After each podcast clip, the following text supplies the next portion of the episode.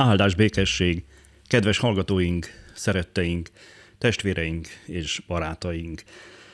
A Hazahoztál magyar nyelvű keresztjén missziós podcastünk adását halljátok Augsburgból.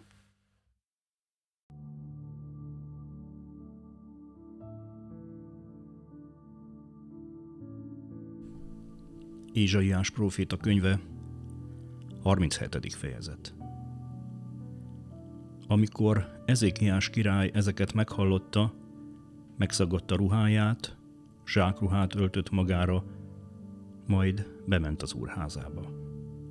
Azután elküldte Eljákimot, a palota felügyelőjét, Sebná kancellárt és a papok véneit zsákruhába öltözve Ézsaiás profétához, Ámóc fiához.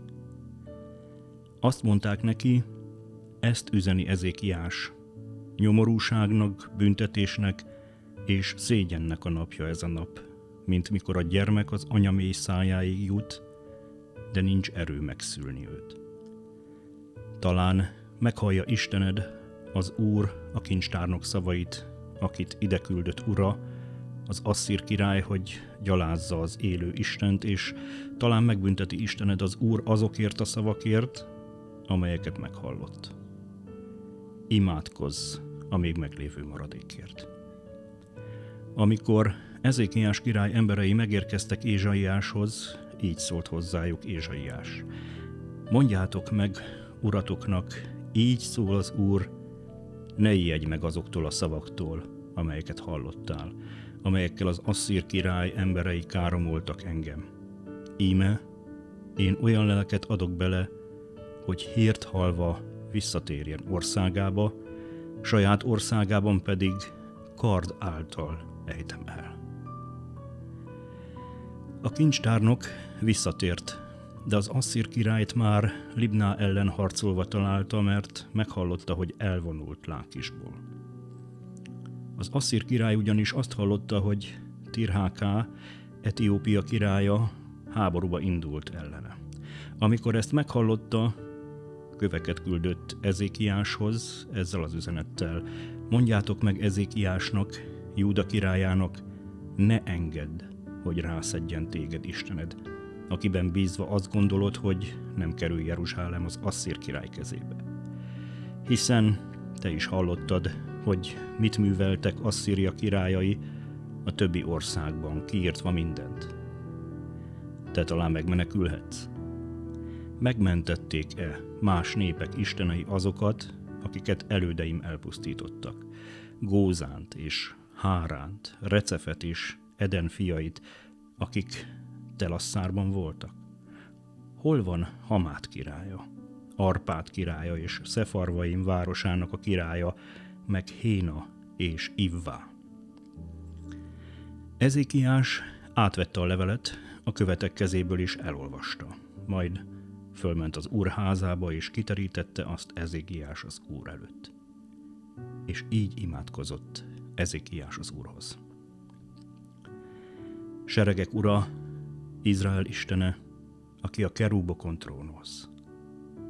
Egyedül te vagy a föld minden országának istene.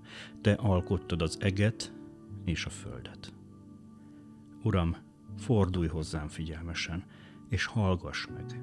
Uram, nyisd ki a szemedet és lásd. Halld meg Sanhérib minden beszédét, aki ide küldte ezt az embert, hogy gyalázza az élő Istent. Igaz, Uram, hogy Asszíria királyai elpusztították a pogány népeket és országaikat. Isteneiket tűzre vetették, mert azok nem is voltak istenek, hanem csak emberi kész csinálmányai, fa és kő, ezért pusztíthatták el őket. De most Te, Urunk, Istenünk, szabadíts meg bennünket az ő kezéből, hadd tudja meg a föld minden országa, hogy Te vagy egyedül az Úr. Akkor Ézsaiás, Ámóc fia ezt az üzenetet küldte Ezékiásnak. Így szól az Úr, Izrael istene. Mivel imádkoztál hozzám Sanhérib, Asszíria királya miatt, ezt az ikét jelentette ki róla az úr. Megvet, gúnyolt téged Sion szűz leánya, fejét rázza mögötted Jeruzsálem leánya. Kit gyaláztál és káromoltál, ki ellen emeltél szót.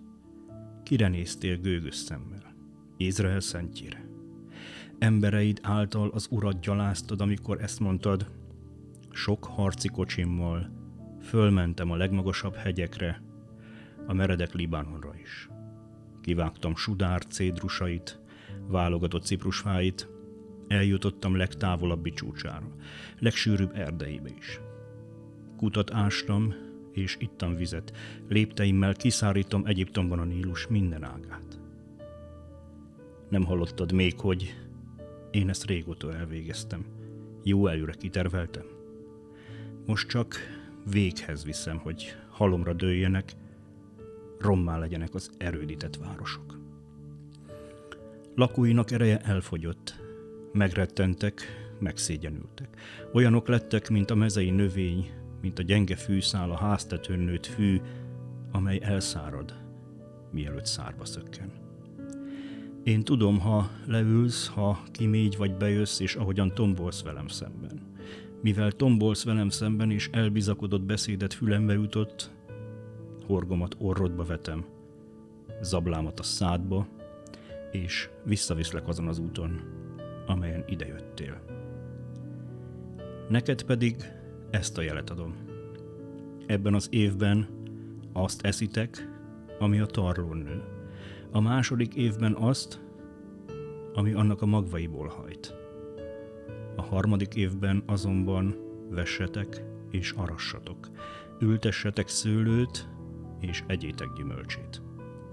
Akik megmenekülnek és megmaradnak Júda házából, azok újra gyökeret vernek len. A gyümölcsöt hoznak fent. Mert Jeruzsálemből terjed szét a maradék, és a Sion hegyéről azok, akik menekülnek. A seregek urának féltő szeretete viszi véghez ezt. Azért, ezt mondja az Úr Asszíria királyáról, nem jut be ebbe a városba, és nyilat sem lő rá, nem fordít feléje pajzsot, ostromsáncot sem épít ellene.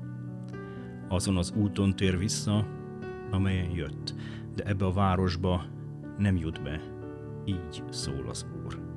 Pajzsa leszek ennek a városnak, és megszabadítom önmagáért, mert az én szolgámért, Dávidért. Akkor eljött az Úr angyala, és levágott az asszír táborban 185 ezer embert. Amikor reggelre fölkeltek, mindenfelé holtestek hevertek. Ekkor Sanhérib, Asszíria királya fölkerekedett, visszavonult Ninivébe, és ott is maradt. Egyszer aztán, amikor éppen Istenének, Niszróknak a templomában imádkozott, a fiai Adramelek és Szárecer levágták karddal, maguk pedig elmenekültek Ararát földjére. Utána a fia Észarhaddon lett a király.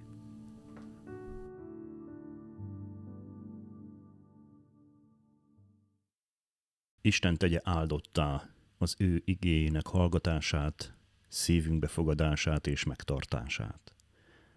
Legyetek áldottak, teljetek meg a szeretettel, a békével és az élettel. Hallgassatok bennünket továbbra is, nyitott szívvel és lélekkel. Isten áldjon benneteket!